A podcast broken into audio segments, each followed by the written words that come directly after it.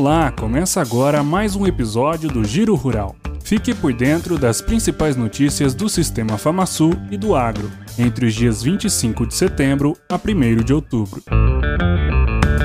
Estimativa da safra de soja é de produção 2,5% superior em relação ao ciclo 2021-2022, com área de 3 milhões e 842 mil hectares. A expectativa é de 12 milhões e 318 mil toneladas do grão. Estes e outros destaques você confere no Boletim Técnico de Grãos do Sistema FamaSul nesta semana.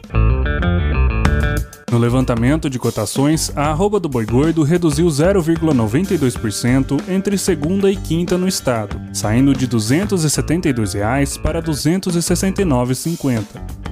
A vaca gorda também teve uma leve redução no período, de R$ 252,50 para R$ 251,17, queda de 0,53%.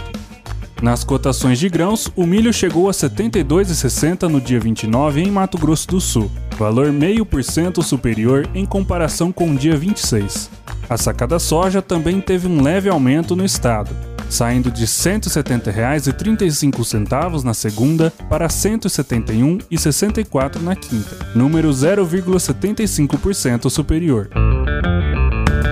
Terça-feira foi dia de posse em Bandeirantes. O presidente do Sistema FamaSul, Marcelo Bertoni, esteve no município para oficializar a nova diretoria, passada do produtor rural João Nelson Lírio para Luiz Antônio Banac, o Zinho, que assume a gestão para o triênio 2022-2025. O evento contou com homenagens e participação do diretor tesoureiro da FamaSul, Frederico Stella, além de outras lideranças. Nas visitas institucionais, Bertoni recebeu no começo da semana o promotor de justiça Romão Ávila Milian Júnior, presidente da Associação Sumato-Grossense dos Membros do Ministério Público, para entregar o convite do 12º Congresso Estadual do MPMS, programado para 8 e 9 de dezembro no Bioparque Pantanal. Na terça-feira, o presidente do Conselho Regional de Medicina Veterinária de Mato Grosso do Sul, Thiago Fraga, também esteve na sede da FamaSul para conversas sobre fortalecimento institucional e parcerias em projetos. Na quinta, o juiz corregedor do Centro Penal Agroindustrial da Gameleira de Campo Grande, Dr. Albino Coimbra Neto, se encontrou com Bertone para tratar sobre a implantação de uma horta no presídio semiaberto e a oferta de cursos para os detentos. Acolhe no Campo.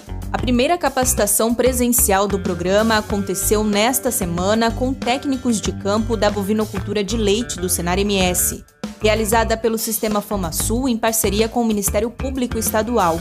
A iniciativa tem o objetivo de identificar e combater a violência doméstica e a violência contra a mulher na área rural.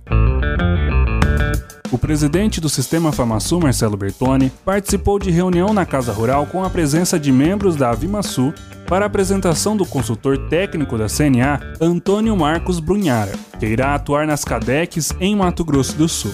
A presidente da Avimasul, Kelma Torezan, o superintendente do Senar MS, Lucas Galvão, a diretora técnica Mariana Urti, integrantes do departamento técnico da FamaSul e produtores de aves do estado participaram do encontro maquinários e equipamentos agrícolas. Esse foi o tema das editorias do Sistema FamaSul.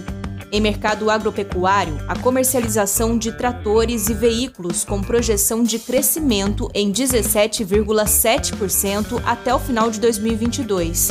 Em educação no campo, a tecnificação de máquinas agrícolas com exigência de alto nível de conhecimento operacional.